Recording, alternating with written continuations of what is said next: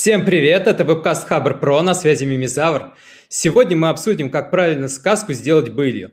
Сказку про безопасность превратить в рабочую систему, которая действительно защитит от злоумышленников. Для этого мы обсудим практики DevSecOps.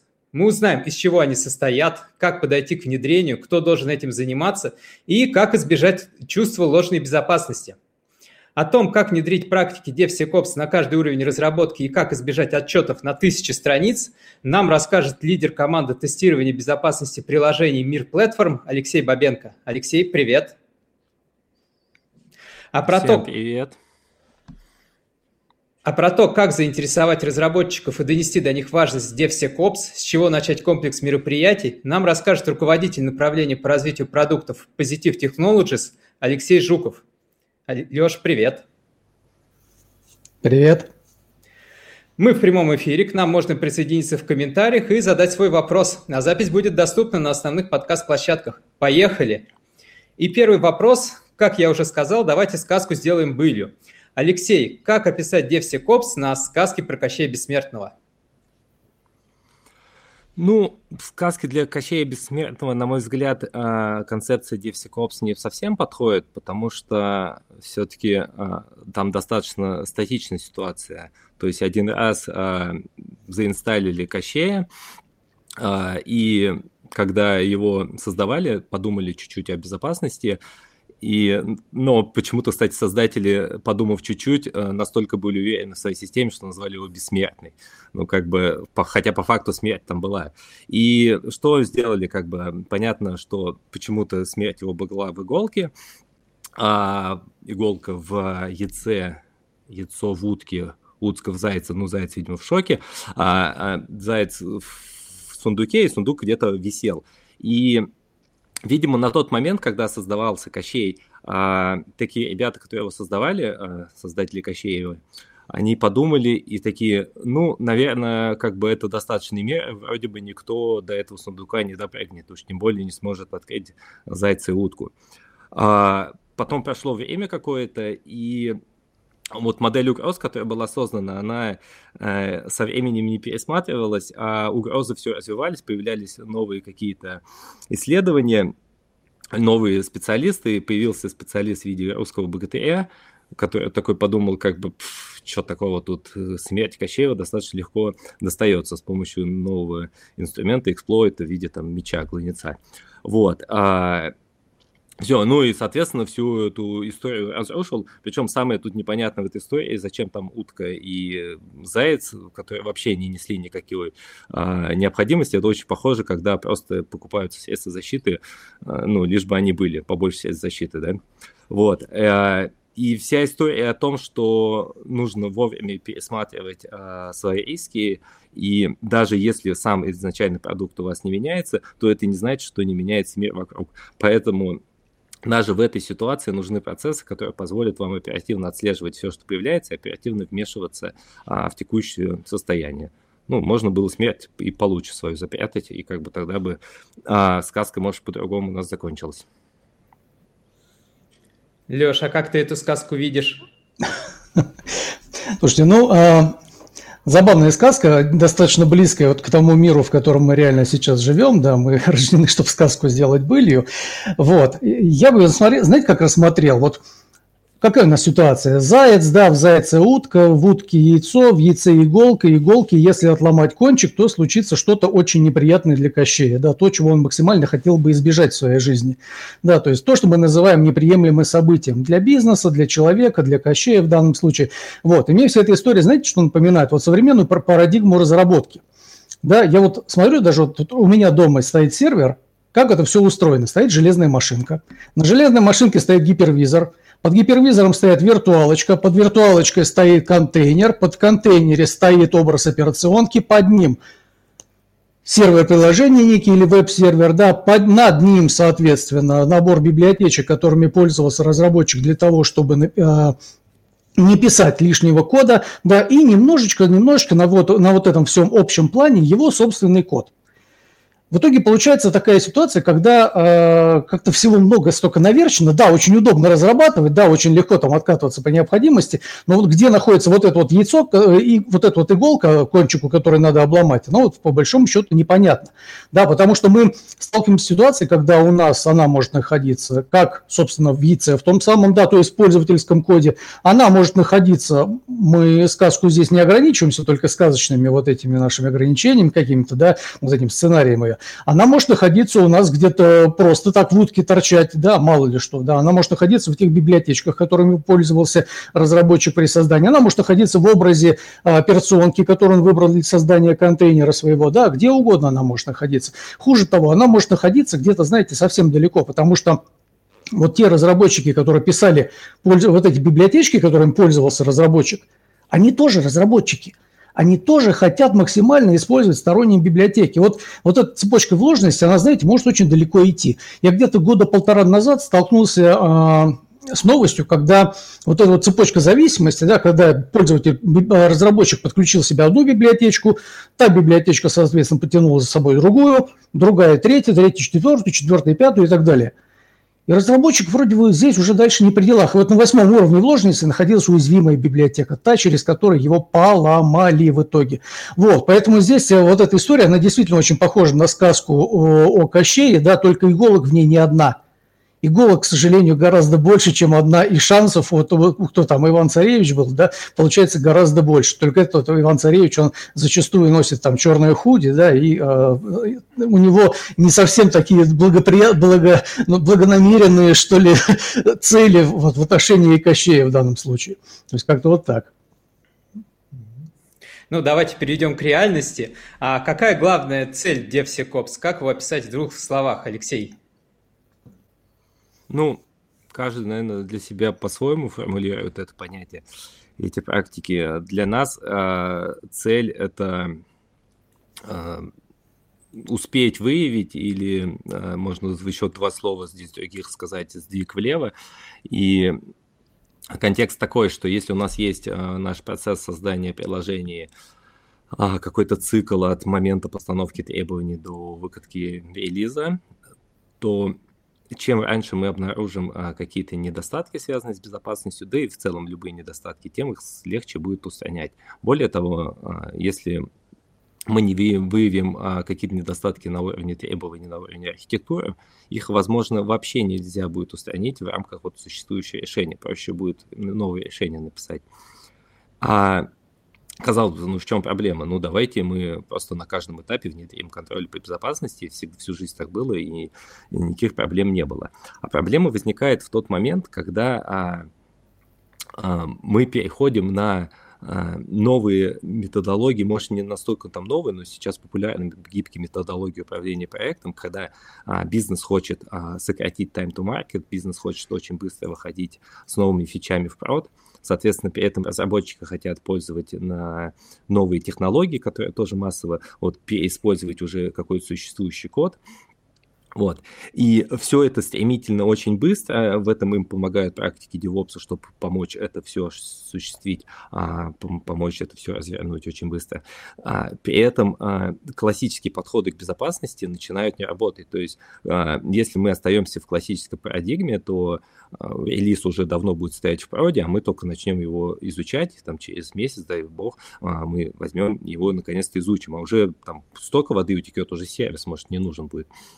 Вот, поэтому цель а, DevSecOps как раз а, в такой ситуации постараться успеть а, контролировать и сделать так, чтобы а, у нас ПО и наши выпускаемые сервисы, они оставались безопасными. Соответственно, на каждом этапе мы должны а, использовать такие методы, а, которые нам позволяют быстро, но при этом там, с заданной долей а, достоверности выявить какие-то недостатки, связанные с, с безопасностью, и на них как-то повлиять. Вот именно вот в решении этих целей я вижу задачу DevSecOps. Леша, а у тебя, какой у тебя взгляд на это со стороны как раз производителей инструментов? Для безопасности. Да, вот э, с точки зрения производителя инструментов, ну, наверное, было бы так э, чересчур прямолинейно, если бы я куда-то в техническую сторону сразу увлекся, да. Вот, поэтому я бы хотел немножко коснуться исторической, исторического момента, да, исторической подоплеки вот всей этой истории с DevSecOps. DevSecOps, ну, из чего состоит? DevSecOps, да, выкидываем оттуда сект, ну, вот на секундочку, да, и вспоминаем про события, ну, не знаю, там, 10-15-летней давности. Как, как шла разработка софта. А, разработчики, тестировщики, айтишники Каждый представляет из себя такой, знаете, один из э, узлов, э, одна из вершин треугольника, да, которые друг, друг, с другом особо не общаются. Да, каждый занимает позицию, типа, у меня все работает, да, с моей стороны, как там, все патроны вылетели, да, проблема у вас, смотрите на вашей стороне. Да, то есть такая позиция, типа, я в домике, да, у меня все работает, отстаньте от меня. Вот, понятно, что ни к чему хорошему вот этот вот подход он не приводил, да, качество продукта снижалось, да, непонятно, к кому идти, если приложение упало, вот, кто, в принципе, должен за все это отвечать в конечном итоге. И в конечном итоге действительно все пришли к пониманию того, что, ребята, ну мы вот, э, вот тут три команды наши, да, почему мы друг с другом вот так, извините, собачимся, да, зачем нам это надо? Мы все участники одной команды, нам всем в наших интересах, чтобы наше приложение работало, чтобы оно работало стабильно, чтобы оно нравилось пользователям, чтобы оно не падало, чтобы оно работало в принципе хорошо, да. Давайте какие-то механизмы взаимодействия друг с другом все-таки наладим, да. И вот появилась вот эта парадигма, да, DevOps, когда люди стали друг с другом налаживать коммуникации, да, когда разработчик теперь понимает, что его задача не просто написать код, да, не просто проверить себя на локальной машинке и сказать, все, у меня работает, да, разбирайтесь сами, почему там у вас, у вас что-то не взлетает, да, а он действительно тоже принимает участие в написании ну, тех, э, того инструментария, который будет использоваться для развертывания его приложения где-то на, э, ну, на внешней, на независимой от него площадочке. Вот. И эта история, она действительно взлетела, да, она заработала. Если мы посмотрим, в принципе, как сейчас организованы процессы сборки и доставки приложений, то, ну, наверное, сложно представить себе компанию, в которой они не были бы реализованы.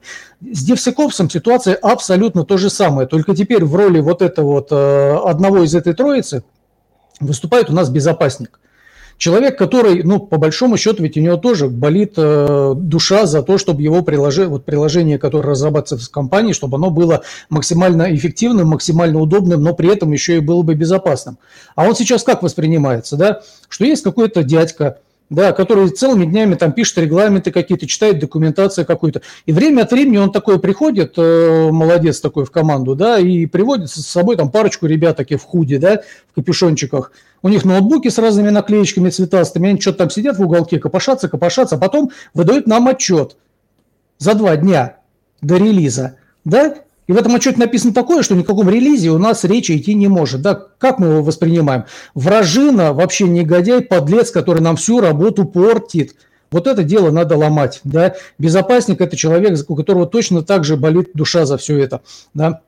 То есть идея в том, чтобы э, процесс, э, то есть выстраивание процессов DevSecOps, оно включает в себя как раз то же самое налаживание коммуникации с безопасником. Да, показать ему, что он в нашей команде, да, в команде разработчиков, тестировщиков, айтишников совсем не враг. Да, он нам не противник, не конкурент, он не стремится нам что-то такое свое личное, личное доказать. Да, как-то, э, не знаю, как-то, не знаю, самооценку свою, что ли, повысить. Да? Нет, ничего подобного. Давайте выстраивать коммуникацию с этим человеком. Давайте поймем, чем он может быть для нас полезным. Давайте поймем, чем мы можем быть для него полезными. И тогда у нас действительно зашебуршатся те самые процессы, которые сложатся в единый такой хороший комплекс, на выходе из которого будет нормальное, работоспособное, красивое, приемлемое для клиентов и, главное, безопасное приложение. Вот я как-то вот так на это смотрю на все. Алексей, а вот Леша сказал про ребят в худе. А как ты их э, преподносишь своей команде и продаешь своим разработчикам? А, тут нет никаких их, мы есть ребята в ходе.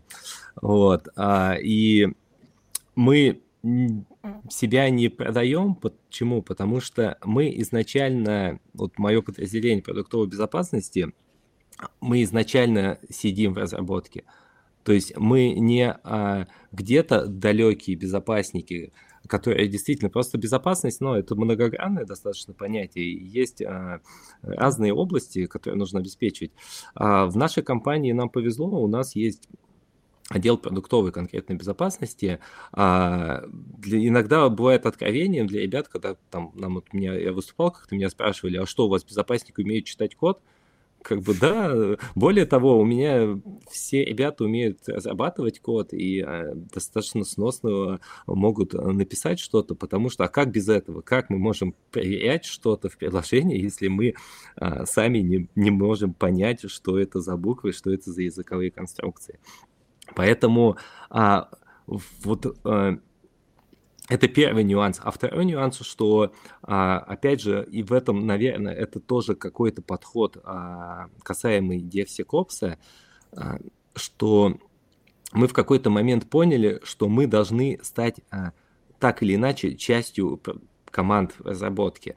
Может быть, мы, конечно, не можем на каждую команду выделить отдельного специалиста, но взять специалиста и привязать его там к нескольким командам, чтобы команда знала, куда идти, знала, с кем пообщаться, это мы можем. А у нас специалисты по безопасности присутствуют на командных митингах. Если а, случилось и найдены какие-то уязвимости, это не отдается в виде отчетов, то есть просто вот как я нашел, как бы вы дальше сами. Нет, это общая боль. И у нас болит э, душа, Потому что, ну как, если у безопасника не будет болеть душа за, по поводу багов, то потом может болеть что-то другое, как бы, если они эксплуатируются. Вот, поэтому а, мы а, также а, стремимся а, сделать так, чтобы багов в итоге в коде было меньше. И также, ну, поэтому мы тут не враги с разработчиками, а мы э, скорее работаем над общим делом, как тестировщики, которые ищут какие-то баги в коде. А, там разработчики же понимают их важность, они же не ругаются, вы там нашли очередную багу, нет, как бы. То есть цель одна, сделать качественный софт. А безопасность это одна из характеристик этого качества софта, и поэтому, ну, просто вот мы те ребята, которые а, обеспечиваем а, вот эту характеристику.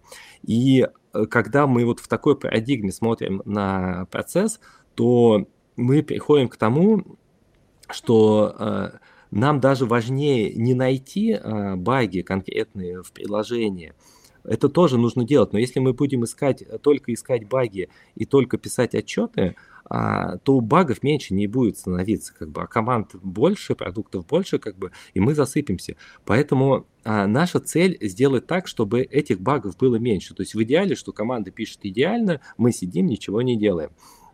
Вот. А, поэтому наши усилия сейчас направлены а, не в меньшей мере а, не только на поиск недостатков в, итоговом, а, в итоговых артефактах в коде или в сборках, а на то, чтобы донести до ребят, которые этот код создают, а, принципы безопасности и сделать так, чтобы если мы один раз нашли какую-то багу, то э, рассказать о ней э, максимально подробно, донести ее важность, и чтобы эту багу эта команда больше не допускала. Э, тем самым в конечном итоге мы а, ведем к тому, что у нас общая культура написания кода и качество кода повышается, а, и э, нам становится легче работать, у нас становится меньше каких-то проблем, и код в целом становится легче. То есть здесь выигрывают обе команды, и команды разработки, и команды тестирования безопасности. А, Алексей, а вот получается, что DevSecOps – это настройка на DevOps или это самостоятельное направление? Ну, я бы, наверное, не сказал бы это прям как надстройка. Это а, процессы, которые идут рука а, об руку. То есть а, фактически невозможно обеспечить DevSecOps – если нету настроенного DevOps. Ну, банально, потому что даже название DevSecOps, его не просто так назвали, да? Вот. Поэтому а, очень сложно обеспечить безопасность как бы какого-то пайплайна, а, там, встроить безопасность пайплайн, если этого пайплайна нет изначально. Вот. А, но говорить, что это надстройка, это тоже неправильно, потому что это совершенно другие процессы. То есть это совершенно другие люди. DevSecOps — это не DevOps, а, который установил сканер по безопасности. Это скорее безопасность, которая пришла к девопсам и в их процессы а, встроилась и начала а, автоматизировать и там, ну не только автоматизировать, а вообще в целом работать а, вот в парадигме девопса. Леша, а ты как видишь? А, смотри, на мой взгляд, э, ну тут тоже вот э, такой вопрос или-или, но он э, чересчур черно-белый получается, да. Вот, на мой взгляд, все-таки э, надстройка такой уж ну, совсем уж надстройкой считать ее, наверное, нельзя, хотя, в принципе, мы все понимаем, да, что есть процессы какие-то сложившиеся, да, мы должны в эти процессы как-то гармонично встроиться, мы должны при этом встроиться так, чтобы процессы существующей разработки не порушить, потому что, ну, в противном случае у нас очень высок риск того, что у нас возникнет итальянская забастовка, когда вроде бы формальности все соблюдены, да, а ничего не шевелится, ничего, в принципе, не работает, да, то есть, с одной стороны, да, это встраивание вот процесса, это чисто такая технологическая часть, когда мы а, учим, а, ну, а, встраиваем анализаторы кода куда-то в процессы сборки, да, когда мы встраиваем а, динамический анализатор куда-то в фазу тестирования, там, фазинг какой-то проводим, да, все вот эти вот вещи. То есть это, с одной стороны, да, это действительно такая неотъемлемая часть процесса DevOps. Но с другой стороны, вот если мы, в принципе, посмотрим чуть шире, да, и э, коснемся не просто термина DevSecOps, да, а коснемся в целом вот концепции безопасной разработки, то вот действительно, Алексей, в прошлом вопросе прозвучал была история о том, что они не просто занимаются анализом кода, да, они занимаются еще и таким небольшим, ну, обучением, что ли, да, менторством, что ли, тех разработчиков, которым придется этот код исправлять, и которых, от которых они хотят, чтобы впоследствии, э, в будущих релизах этого уже не повторялось, да, чтобы работа у всех постепенно становилась меньше, да, чтобы она как-то, так, знаете, по обратной экспоненте, объем вот этой ручной работы, он у нас как-то постепенно снижался. И вот эта часть, она, ну, она в концепцию DevSecOps как-то, ну, на мой взгляд, не очень вписывается, не, потому что это что-то совсем другое. Да? Это тема с тем, что мы повышаем осведомленность людей, да? с тема с тем, что мы смотрим на архитектуру, тема с тем, что мы учим людей и, и а, не просто их учим, да, а находим среди них зло, э, единомышленников наших, тех, кто будет нам помогать. Ведь ну, что греха таить, да, соотношение между количеством безопасников и количеством разработчиков от компании, которая серьезно занимается разработкой, оно соотносится, ну, э, различается на порядке.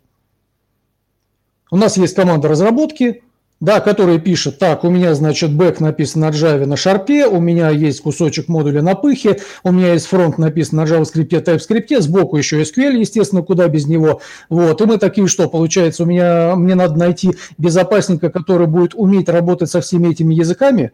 Вот, Алексею повезло, да, он, у него есть такие безопасники, да, он сам такой, вот, так получается. Но по факту это, наверное, все-таки исключение. И вот этих людей очень хочется находить именно в той среде, которая вот э, занимается разработкой разработкой непосредственно.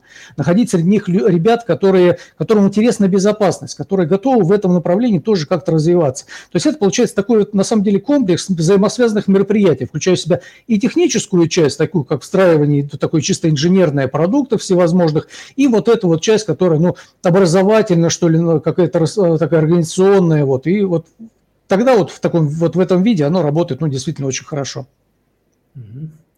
А с чего надо начать вот это вот движение от DevOps к DevSecOps? Как ты, Леш, видишь? Ну, э, смотрите, вот хотите, вот на нашем примере, наверное, приведу такой пример, да? У нас самые хорошие, самые интересные кейсы э, по внедрениям были в компаниях, которые э, не в тех, которых мы приходили со словами «Ребята, смотрите, что у вас творится, ой-ой-ой, мы вам принесли анализатор кода. Покупайте, мы вам строим, будет у вас счастье». Нет. На самом деле мы приходили в компании, э, которым, которые, в принципе, ну, что называется, там, Собаку съели на разработке, да, у них очень много команд разработки, это их профессиональный бизнес, полноценный такой. Мы приходили к ним со словами, ребята, хотите, ваши, наши пентестеры покажут вам, как ваше приложение выглядит со стороны. Но со стороны не простого пользователя, да, который, может быть, там путается в кнопочках, да, вводит там где-то неправильные значения, но это обычный хороший пользователь, у него нет каких-то там э, нехороших намерений в отношении вашего приложения. А давайте посмотрим на ваше приложение с точки зрения злоумышленника. Того, который его будет безжалостно ломать, того, кто, который будет искать в нем уязвимости и пытаться с их эксплуатацией проникнуть внутрь вашей сети, для которого ваше приложение станет ну, таким, знаете, может быть, трамплинчиком, да, очередной площадочкой для того, чтобы достичь еще одну какую-то свою не очень приглядную цель.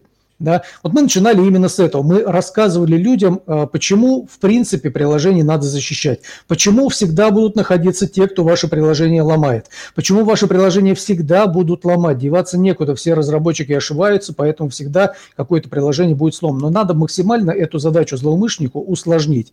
Вот. И в этой ситуации мы действительно уже а, приходим к тому, что зародив вот этот начальный интерес какой-то, да, на уровне, ну, вот, ведь как, э, пентестеры, да, это тоже технари. Разработчики это тоже технари, у них всегда есть место, в котором идет пересечение, да, те, э, те места, в которых, ну, э, разработчик всегда может сказать, нифига себе, ух ты, как здорово, оказывается, как это интересно работает. Я и не знал, я думал, там максимально все примитивно, да, а тут, оказывается, вон как все здорово, да. И вот, и вот в этот момент, когда у нас появляется, зарождается такой живой интерес, как раз имеет смысл начинать присматриваться вот к тем людям, у которых вот эта история, э, ну, находит какой-то отклик. Потому что вот эти люди, они, по идее, и должны стать тем самым костяком, которые будут помогать э, безопасникам, да, тем, теми, кто станет с ними, ну, что называется, в одном ряду, да, то есть это не будет отношение типа начальник-подчиненный, я тебе сказал, ты выполнил, да, нет, это будет такое одно, одноранговое, что ли, партнерство, да, когда люди друг другу помогают, когда они э, могут консультировать друг друга, находить э, друг для друга какие-то, ну, полезную информацию, да, взаимно друг другу как-то э, помогать в этом отношении. Вот. И когда у нас вот эти зачатки такие появляются, самое время, ну, собственно, получить поддержку со стороны руководства. Да, потому что если у нас такой поддержки нету, долго такой интерес не продержится. Если у нас есть разработчик, который, а нам нужен разработчик, да, потому что он должен иметь авторитет в команде, это не обязательно тимлит, это не обязательно даже сеньор, это человек, которому эта тема интересна, которому интересна разработка, которому интересна безопасность. Как только мы такого человека нашли, нам надо что-то делать именно в организационном плане. Мы должны сделать так, чтобы у него появилось время на то, чтобы заниматься безопасностью. Противном случае он нам э, проработает, может быть, там неделю, вторую, потом скажет, не, ребят, я вот все, я вот в 9 утра сюда пришел, да, в 6 утра вечера я а, встал из-за компьютера, я весь день сидел тут кодил, все, ваша безопасность, у меня не хватает на нее времени. Да, в свободное от работы времени я ей заниматься не могу, мне не хватает на это. Вот, то есть вот эти все организационные моменты, их имеет смысл хорошо так проработать вот именно на момент уже старта внедрения DevSecOps. И у нас реально, мы когда попали в компанию э, вот, с, с похожей предысторией, у нас само по себе внедрение решения, оно заняло две недели. Мы при этом подключили 20 команд разработки, да, мы их обучили, мы рассказали им, как работать с системой, какие она выдает результаты, какие результаты от нее, от нее можно ожидать, как к ним относиться, и все. Принципе, это взлетело. У нас не было никаких вопросов типа, а кто вот будет вот эти результаты разбирать, да, а что делать, если он вот э, сказал, что это неуязвимость, а я так не считаю. То есть вот если мы вот эти вот все организационные вопросы проработаем на этом этапе, то все, все в принципе, у нас хорошо взлетит и все уже заработает. Алексей, а как вы относитесь, когда к, к вам, например, приходит с таким вот предлож, э, предложением внешнего DevSecOps? И как ты вообще считаешь э, его качество? Что лучше, инхаус или аутсорс в этой сфере? А, хороший вопрос, спасибо. А, когда к нам приходит а, с предложением внешнего DevSecOps, я всегда спрашиваю, а что конкретно вы нам а, предлагаете. Мне начинают рассказывать, что мы вам сделаем хорошо, тогда я начинаю спрашивать, а почему вы думаете, что у нас сейчас плохо? Вот, и тогда начинаются, когда уже вопросы, ну, выясняется, что у нас либо уже сделано то, что предлагается, либо не сделано, но не потому, что мы об этом не знаем, а потому что есть а, уровень зрелости процессов у любого процесса. И, к сожалению, мы не можем построить DevSecOps а, там, чтобы он убежал на несколько шагов дальше, чем там DevOps, или чем в целом а, к этому готова команда разработки. Ну, то есть, пока у, нас нету там а, CI/CD а, и э, там автоматического разворачивания к ну, сборке кода и разворачивания куда-то, а, очень сложно настроить автоматическую там проверку, особенно динамическую, потому что ну как а, мы можем настроить сканер, который динамически за 5 минут будет а, чекать развернутое решение, но если сборка будет вручную занимать будет две недели, то какая разница, там 5 минут это будет или а, день этот сканер работает. Вот, а, поэтому в этом плане, вот именно в плане построения процессов, а, здесь, наверное, нам помощь не нужна, ну просто потому, что мы уже а, сами на этом а, собаку съели, как бы мы хорошо знаем наши процессы внутренние, наши потребности, и можем э, ну, вполне себе, э, ну, опираясь на какие-то факты, сказать, почему вот что-то мы делаем, а что-то не делаем. При этом э, я хочу сказать, что очень важно, и у нас это тоже есть, для того, чтобы мы все-таки не, не замыливался у нас глаз, и мы оставались как бы трезвые в том, что мы делаем, у нас периодически проходят аудиты наших процессов, в том числе аудитов по обеспечению безопасности внешними компаниями, специализируешься на этом. А, плюс, э, конечно, у нас периодически проводятся внешние пентесты, внешний анализ кода с помощью также а, ну, компании, которая занимается информационной безопасностью. И я считаю, что это очень важная практика, а, потому что во-первых, это нам позволяет оценить качество нашей внутренней работы, а во-вторых, это если находятся какие-то вещи, о которых мы до этого не находили, то это позволяет нам поднять навыки нашей внутренней команды и в следующий раз как бы начать а, делать то же самое, что делает внешний подрядчик, ну, тоже это выявлять. То есть это такое просто внешний контроль для того, чтобы понимать, что у нас все хорошо, чтобы не, злю, не злоумышленник пришел и показал, что у нас где-то что-то есть проблемы, а чтобы а, это был контролируемый процесс. Да, мы вот поэтому я здесь а, и за внешнего консультанта, и а, против, но опять же, смотря в какую компанию приходить. То есть я могу представить эту ситуацию, действительно, когда есть компания, а, которая не знает, с чего начать, как бы у них действительно нет там выделенной команды, и они даже не знают, кто в эту команду нужен. Тогда, наверное, лучше позвать профессионалов, внешних консультантов, которые позволят посмотреть на это под нужным углом и, ну, и, и расскажут, а, как там сделать правильно, а что лучше не делать вот на, вот на, на данном этапе. Но Тут тоже важно, на мой взгляд, не попасть в такую ловушку, когда приходит внешний консультант, и там, а у вас ничего нету. И он говорит, а мы вам сейчас сделаем там супер автоматизацию, супер DevSecOps под ключ. Вот. И начинает строить, полгода строит вам систему, устанавливает кучу-кучу всяких средств, всего вот этого прочего, а потом уходит, а вы не знаете, что с этим космическим кораблем делать, как бы у вас на космонавта никто не выучился. И тут вот как раз-таки важно, чтобы вы были готовы, чтобы а, уровень тех а, решений, тех процессов, которые у вас строятся, он соответствовал а, текущим процессам вашей команды, потому что чтобы у вас и безопасность, и разработка, и operation а, были готовы к тому, что у вас вот теперь вот, вот такие появились новые процессы, и их должен кто-то поддерживать. Леш, а как вот определить э, внутри компании, что они действительно съели собаку на безопасности, а это не ложное чувство сытости? на самом деле там никакой собаки не было. Ну, э, наверное, я тут э, ничего особо нового не скажу, да. Вот, ну, еще раз, наверное, все-таки подчеркну, что, да, действительно, вот, в принципе, в концепции безопасной разработки есть достаточно много мероприятий, да. И мне очень нравится, знаете, если э, будет интерес такой возникнет, э, напишите в гугле Sonotype э, Reference Architecture. Вот, на выходе у вас будет, знаете, такая здоровенная диаграмма, которая охватывает вот с точки зрения вендора соответствующего весь цикл безопасной разработки.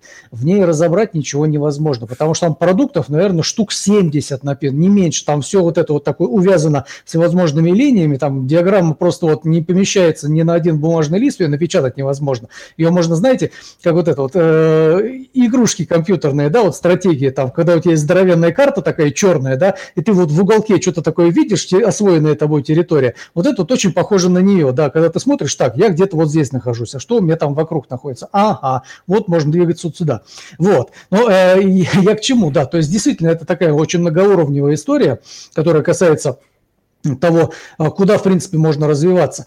А, и действительно ее можно выстраивать и как с участием внешних подрядчиков, и а, с, привлекая вот внутренние свои кадры, но всегда действительно есть место для того, чтобы позвать в какой-то момент экспертов внешних, которые придут и посмотрят, которые посмотрят не просто так, не со словами так, ребят, давайте, где у вас тут регламенты, ага, у вас процессы, ага, у вас все вроде работает, ага, у вас роли выделены, все здорово. Нет – Пусть они посмотрят с точки зрения результативности. Пусть возьмут, они возьмут и попробуют поломать приложение, то есть те результаты, которые должны быть при этом достигнуты. Если у них удастся это сделать, значит, вот в этот момент самое время попытаться понять, что делается не так, да, где чересчур оптимистичные ожидания, да, где мы там друг другу лайков понаставили внутри команды, да, у нас зеленые светофоры везде и сердечки, да, в итоге приложение-то безопаснее у нас не стало, KPI вроде соблюдается, а толку от этого как бы не очень много. Вот, вот для того, чтобы вот такой вот внешний мониторинг, да, вот эту внешнюю проверку эффективности реализованных процессов, вот здесь вот как раз, э, на мой взгляд, ну, действительно неотъемлемое место внешних аудиторов. Те, которые придут и извне проверят действительно, насколько это все правильно работает, правильно все устроено. А вот вы оба сказали, сделали упор на то, что DevSecOps – это уже не только инструменты, а уже организация, а, про организацию и про людей. Получается так, Леша, да? Абсолютно, да. То есть, ну, повторюсь немножечко, потому что э, безопасников достаточно мало – да, безопасников, которые умеют при этом читать код, еще меньше. Да, вот, вот соотношение э, идти в компанию, которая занимается разработкой вот так вот массово, и приходить туда со словами, что, ребят, я ничего не понимаю в том, как вы пишете код, но мне вот тут дали инструмент, я сейчас вот э, прогнал через него ваши исходники, получил отчет, да, вот я его напечатал, да, вот сейчас вот первую тележку отчета привезу, за ней вторая тележка придет. Э, реально, у меня вот э, как сувенир, наверное, лежит PDF-овский э, файлик на 1300 страниц. Когда мы пришли к, к одному из заказчиков, говорим, слушайте, давайте там посмотрим, как у вас все это устроено. Он нам, ну вот, да, я в прошлый раз вот просканировал это приложение, да, вот у меня есть этот отчет. Что мне с ним делать, я не знаю. Да, потому что я боюсь его отправлять разработчику, потому что максимум, что он с ним сделает, он его напечатает, да, и на дачу на мангал отвезет. Потому что кроме как на растопку он ни на что не пригоден. Читать отчет такой никто не будет в принципе. Вот. То есть это вот такая история, когда нам надо как-то людей не просто вот э, кошмарить, да, когда мы действительно приходим к тому, о чем говорили, когда мы хотим создать все-таки комьюнити, когда мы хотим выстроить отношения между всеми участниками, чтобы э, я мог прийти, ну, я, допустим, ставлю себя в роли безопасника, да, я говорю, что вот я ничего не понимаю особо в коде да, но я хочу получить инструмент, которым я что-то проанализирую, да, я выделю самые жирные, самые такие нажористые уязвимости, я попрошу тем лида провести со мной буквально 40 минут времени, да, и я покажу ему, я его заинтересую, я заражу, зародю, зарожду в нем, зарождю в нем, короче, сами поняли, да, интереса то, э, к этим результатам. Я э, дам ему возможность не просто читать отчеты, а я дам ему попользоваться продуктом, чтобы он знал, в принципе, как оно устроено, как оно работает, чего от него, в принципе, ожидать. Я тем самым буду себе вербовать, да, вербовать, серьезно, вот так вот в кавычках, но вербовать э, сторонника на стороне разработки, который будет мне помогать, который станет тем самым связующим звеном между мной, безопасником, да, и остальными разработчиками. Мне не надо обучить их всех безопасности, вот на уровне там умеете писать эксплойты, да, умеете там показать, продемонстрировать, как это приложение можно э, взломать, да. Мне этого не нужно, но мне нужны вот эти вот э, Э, не знаю, соратники, что ли, да, люди, с которыми я могу тоже общаться на одном языке, а они будут доносить вот эту историю всю э, в разработку. И это позволит нам создать такое самоподдерживающееся, что ли, комьюнити. Да, сделать там чатик какой-нибудь в телеге, там где-нибудь еще, там э, в Дискорде, кому что нравится, да, и обсуждать там вещи, которые технические, да, рассказывать людям о том, что сейчас интересно в плане безопасности, да, ну, не знаю, там, попросить провести кого-нибудь э, небольшой такой доклад на тему небезопасной генерации случайных чисел. Да, вот для разработчика ну, генерация случайных чисел – это что-то, что делается это вызовом одной функции. Да? Но если ты неправильно вызвал эту функцию, да, случайные числа у тебя, у тебя используются для того, чтобы генерировать одноразовые пароли или номера выигрышных лотерейных билетиков, то все э, злоумышленник считает, что джекпот себе уже сорвал. Да? То есть, когда мы вот эту вот комьюнити себе выстраиваем, оно у нас становится самоподдерживающимся, то тогда мы, в принципе, можем считать, что да, мы потихонечку начинаем взлетать. У нас потихонечку вся эта история начинает работать. Алексей, а как вы у себя строите это комьюнити и как вы ищете, вербуете вот этих вот сторонников безопасности в свои ряды?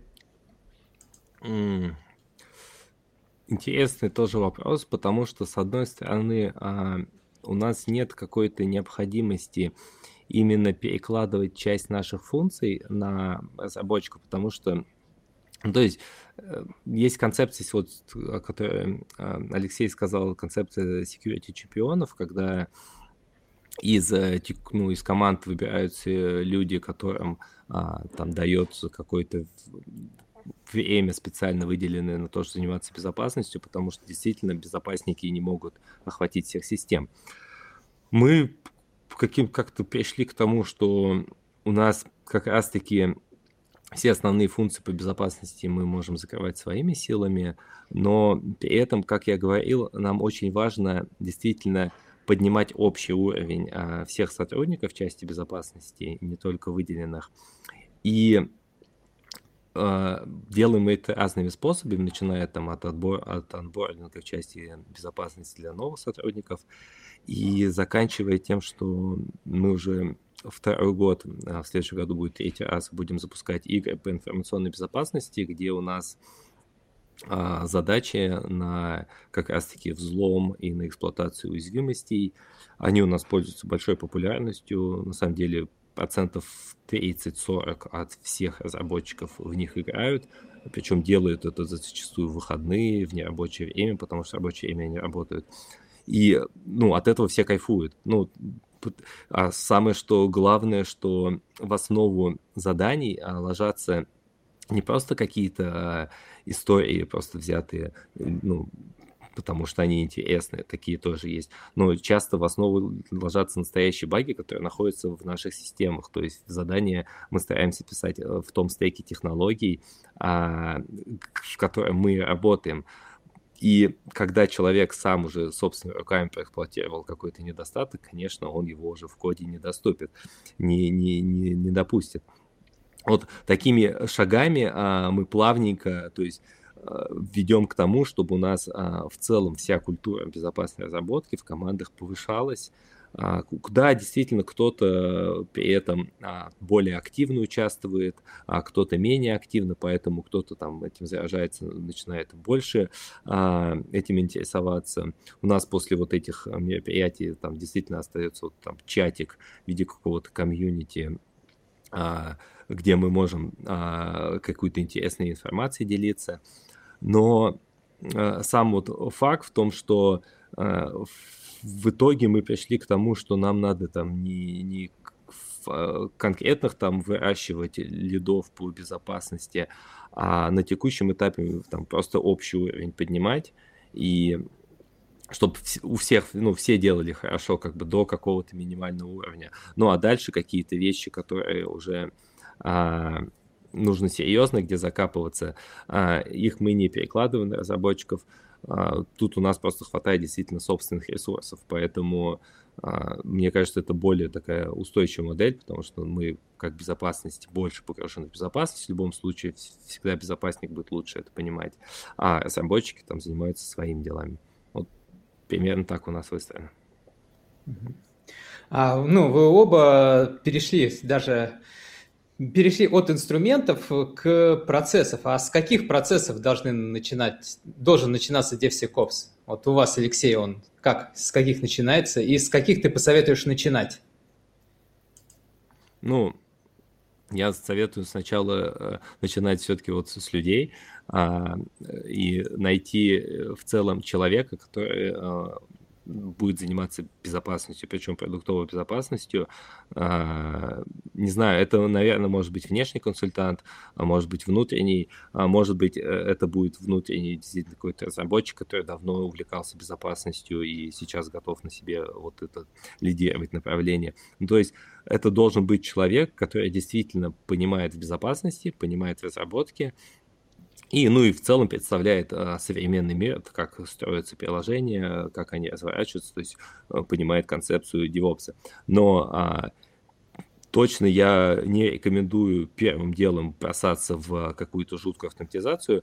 А, как, наверное, в любой автоматизации, сначала нужно пойти и просто руками посмотреть, а что мы вообще, с чем мы будем работать, как бы, что мы имеем а, у себя.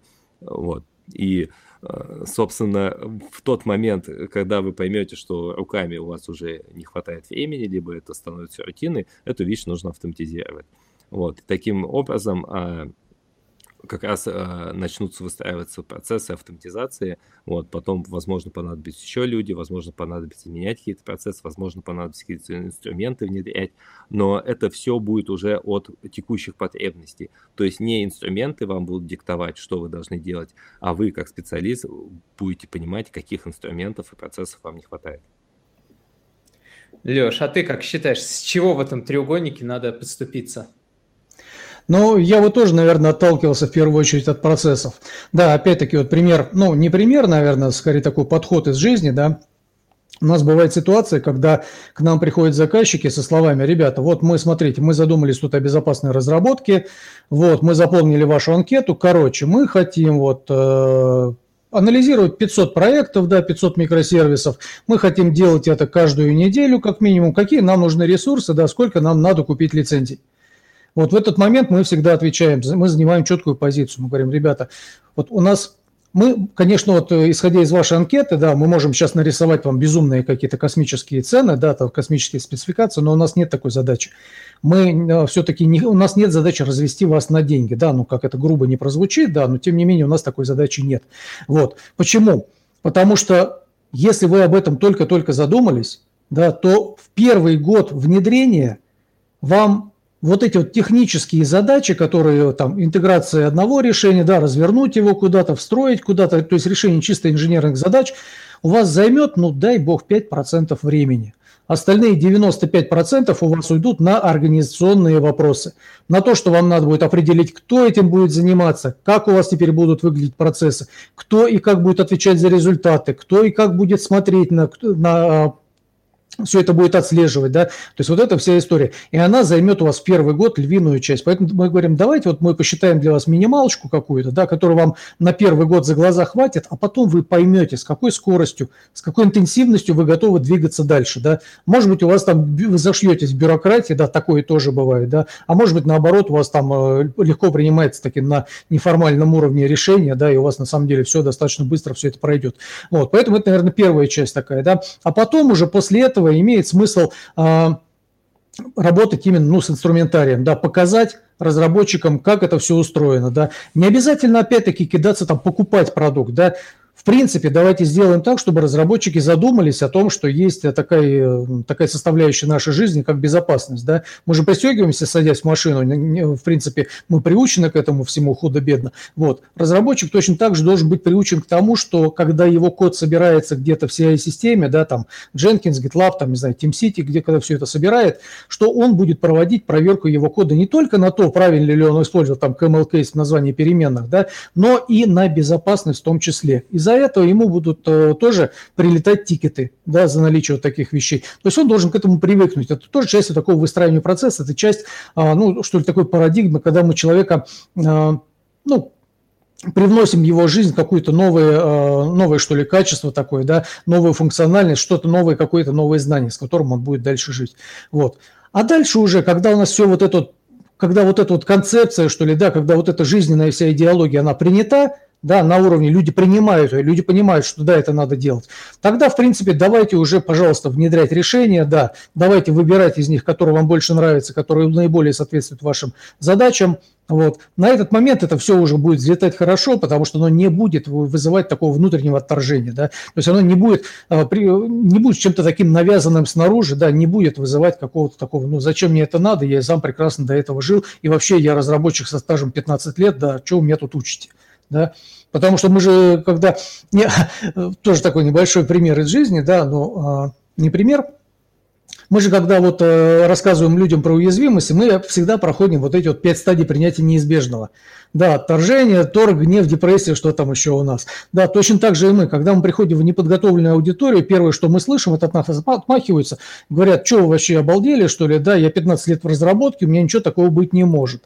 Да, потом э, небольшое такое принятие, да, типа, да, да, есть, но это, в принципе, эксплуатировать не всегда можно, да, но постепенно мы доходим. Вот, вот эту вот фазу, ее хочется как-то вот э, сократить, да, и сделать ее максимально эффективной, чтобы, ну, нам не приходилось каждый раз доказывать вот это все. Когда мы приходим к пониманию того, что да, это действительно нужно, это нужно на уровне организации. Не конкретному безопаснику, не конкретному разработчику, а организации в целом. А когда есть вот это вот понимание, то с каких процессов должен начинаться DevSecOps? Леш? Ну, а, когда есть такое понимание, ну, наверное, с тех, которые проще всего внедрить, да, и ну, во-первых, внедрить проще всего, да. Во-первых, во-вторых, внедрить можно на самых ранних этапах, да, которым дают максимально интересные и полезные результаты. Для меня это, ну, это, например, статические анализаторы. Да, почему это интересно? Да, потому что статический анализатор – это тот, который анализирует код.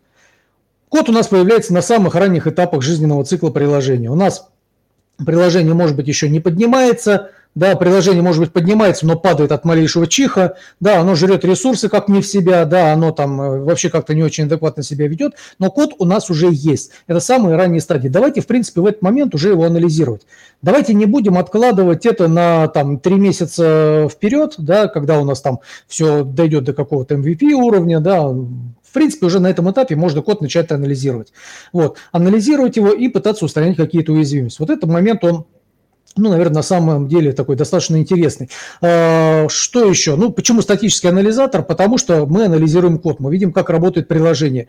Мы умеем находить в нем какие-то там подозрительные моменты, мы умеем выстраивать математические модели алгоритмов, мы понимаем, как это приложение работает, в принципе. И поэтому результаты, которые дает э, именно вот статический анализатор, они наиболее интересны.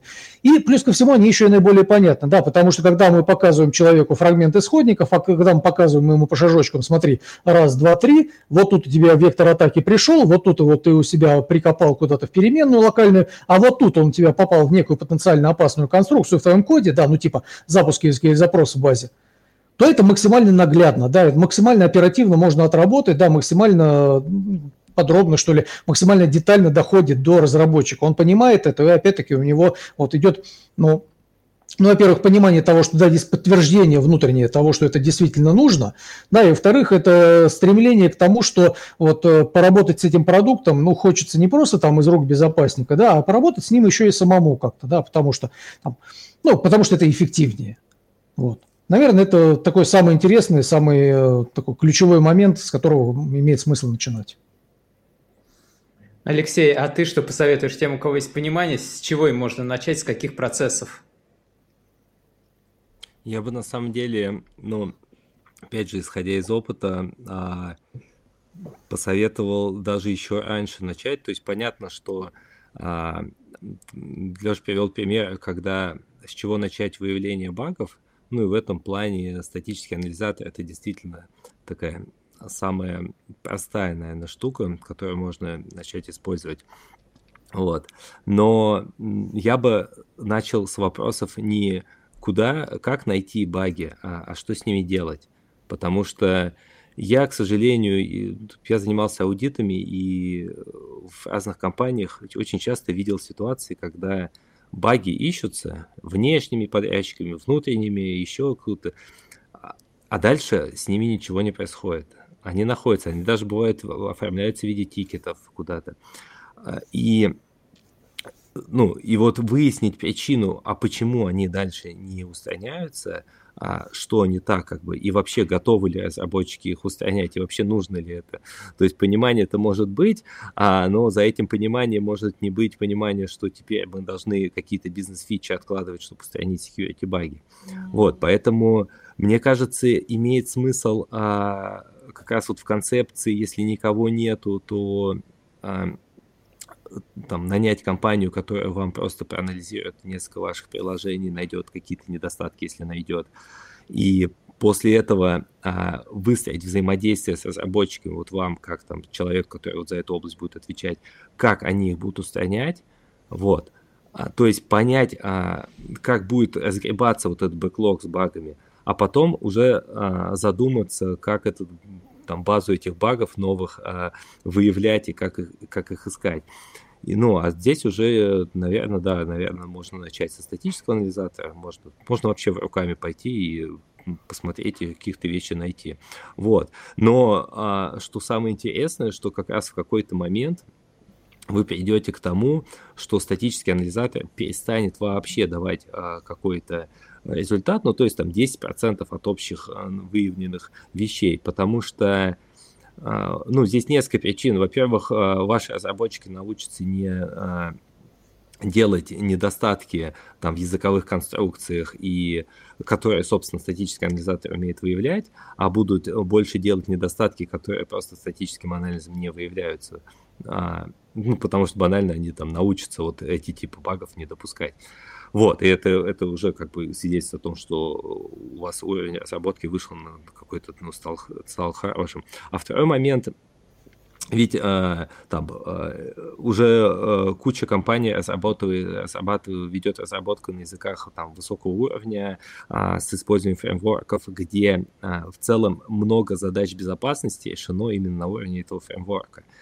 И иногда э, даже э, если ты совсем не думаешь про безопасность, то за тебя уже подумал об этом фреймворк, и получается, что э, Э, в целом код будет безопасен. То есть именно там сделать, там, не обработать входные данные, а там неправильно обратиться к базе данных. Если вы используете там стандартные механизмы, то, а, как правило, они уже написаны хорошо, ну, вот в современных языках. И э, там, это, это, это уже а, не будет проблемой безопасности. Вот. При этом там какие-нибудь вопросы ограничения доступа, какие-нибудь хитрые логические баги, а, и там и же с ними, а, а вот это как раз статический анализатор не выявит, и тут нужно будет думать, а, там, а что дальше? Вот. То есть я просто к тому, что если в какой-то момент вы внедрили статический анализатор, и у вас он перестал выдавать результаты, а, или вы все выдаваемые результаты правите и больше ничего не делаете, то есть больше никак ПО не анализируете, то будьте готовы, что вы защитили дверь, но у вас открытые окна остались, и к вам скоро кто-то туда залезет. Ну, мы здесь уже почти час беседуем о DevSecOps. Надеюсь, мы заинтересовали наших зрителей. А что можно почитать или посмотреть по этому направлению, Алексей? О, хороший вопрос. А, я думаю, я всегда советую фундаментальные книги, то есть я а, просто советовал бы книги по компьютер сайенс, по организации, как ни странно, компьютерных сетей, операционных систем, а, в целом а, нужно, может быть, читать, может не читать, но нужно научиться программировать. Вот. А после этого можно взять там любой стандарт, можно взять там, не знаю, если с вебом работаете, Avast Testing Guide, он вообще как книжка читается, там э, за недельку его осилить, и мне кажется, ну просто и взять какое-нибудь тестовое приложение, посмотреть и все понять. А, ну, может быть, я так говорю, потому что у меня профдеформация уже какая-то. Вот, но, то есть, здесь, наверное, там нет такой книжки, как стать девсекопсером и там сделать это хорошо. То есть это как раз-таки а, какая-то надстройка над а, базовыми знаниями и понятиями. И тут надо сначала выстроить фундамент, а если он уже у вас есть, то там банально почитав Хаббард, а, почитав а, какой-то набор статей, окунувшись в это, там, подписавшись на какие-нибудь телеграм-каналы касаемо DevSecOps и почитав, я не знаю, там их несколько месяцев, вы в целом уже будете в теме. То есть плюс-минус подходы, что как, ну а дальше уже точечно, что конкретно вам надо. То есть вы уже будете понимать, куда дальше двигаться самостоятельно. Леш, а ты что посоветуешь? А, ну, ну, действительно, тут э, можно начать с таких фундаментальных вещей, да, которые вот авасповские методологии, тоже интересная история в этом плане. Вот, а, то есть ну, повторяться я, наверное, не буду, да, то есть действительно э, достаточно большое число проводится вебинаров, да, и у нас вот есть вебинары, вот, и у нас коллеги наши DevOps-инженеры взяли, молодцы, просто огромное им спасибо за это, я просто не, не, как, не, не устаю их благодарить за это, они выложили на GitHub просто репозиторий, в котором рассказали, как мы у себя встроили анализатор кода вот на, на, а, в наш сборочный конвейер на базе GitLab CI. Да, полностью там с описанием, с документацией, со скриптами ямловскими, вот, шаблонами и так далее. Да, то есть действительно, если есть э, желание вот в это погрузиться в техническое отношение, то да, всегда такая возможность имеется. Вот. Но я хотел бы дополнить еще и чем. Ну, во-первых, собственно, сама тема с методологией, да, понимание того, что DevSecOps это не просто вот э, интеграция в конвейер сборки, это не просто работа с инструментарием, это не просто вот эта техническая, технологическая часть. DevSecOps еще это и все-таки э, такой неотъемлемый кусок вот этой вот концепции, да, парадигмы, что ли, безопасной разработки. Да, это история, когда мы э, создаем комьюнити, то самое, о котором мы уже говорили. Вот. И здесь, э, ну, э, тоже можно почитать просто методологии, да, взять там майкрософтовскую методологию, можно взять авасповский сам, так называемый, да, посмотреть, что они из себя представляют, какие там в принципе, ну, пробежаться хотя бы бегло по ним, да, понять, какие в целом вот есть мероприятия в этом комплексе задач, да. Можно что посмотреть? Есть классная штука, называется BSIM. BSIM – это отчет, который э, по итогам аналитики порядка там 100 компаний, которые занимаются разработкой, вот взяли и составили люди а, для того, чтобы понимать, какие именно, ну, на что делать акцент вот в том или ином а, направлении а, разработки, да, ну, не направлении разработки, а в том или ином сегменте рынка. Да, да допустим, банки – так, смотрим, чем у нас занимаются банки в первую очередь. Ага, нормативка, анализ кода, анализ архитектуры и так далее. Это у нас в приоритете, что остальные там у нас подождут. Да, ритейл, ритейлу по большому счету нормативка, все это особо не интересно. Да, ритейл у нас делает акцент на первое, второе, третье, четвертое. Да, то есть вот это такой интересный документ, он уже, по-моему, 11 что ли, или 12 э, его версия вышла.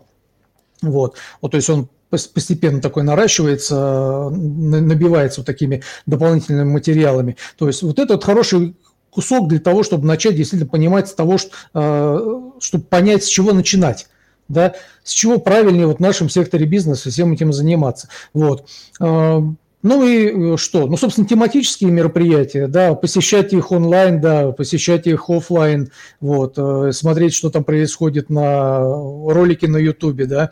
Вот, ну, у нас компания, например, проводит достаточно такие интересные мероприятия, где хакеры вживую рассказывают вот именно вот эту практическую составляющую безопасности, да, как это поломали, да, к чему это может привести, как именно вот прошла атака и так далее. То есть вот это вот, э, ну, тоже достаточно интересная история, на мой взгляд.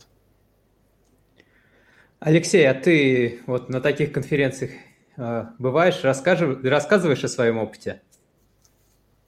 Да, я на самом деле в этом году э, не знаю, что со мной случилось, но почему-то очень много выступал и э, ну, единственное, что я, наверное, перестал выступать на конференциях по безопасности, стал выступать на конференциях по разработке.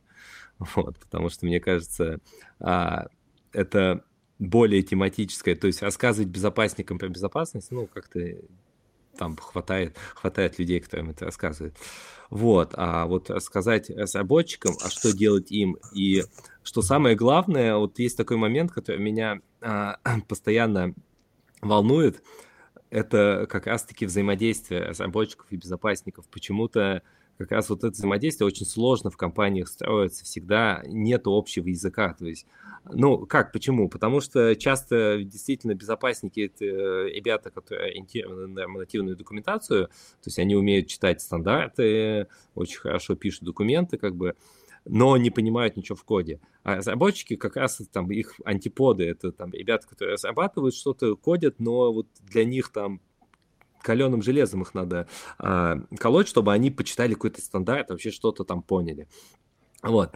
И э, как раз-таки вот э, у меня даже был один доклад на это, как, э, как этих э, ребят подружить между собой, вот какие шаги они друг на, на встречу другу должны сделать, чтобы там э, вместо вот этой вражды они все-таки начали, начали двигаться в общем направлении. Вот. Так что мои, наверное, выступления погуглить тоже можно найти. Э, но тут очень важный дисклеймер, а, что это как в книжке про успешный успех.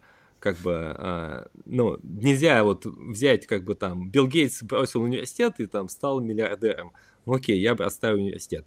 Вот, но тут важно понимать, а, что Э, очень многих нюансов, очень многих мелочей и деталей не видно, и э, прочитать там любой источник и попробовать сделать у себя так же, э, ну, то есть, скорее всего, это не получится, и у вас не, не заработает. Но это будет стартом, то есть с этого можно начать, а дальше а, вы уже под себя можете что-то изменять, а, там пробовать, не получается, пробовать следующие вещи. А, просто иначе оно не работает. Нет там серебряной пули, которую вы там внедрили, и все, оно замечательно работает, как бы. А, нет, тут надо постоянно искать подход именно для ваших процессов, для ваших команд, как бы для вашей организации, как у вас это устроено.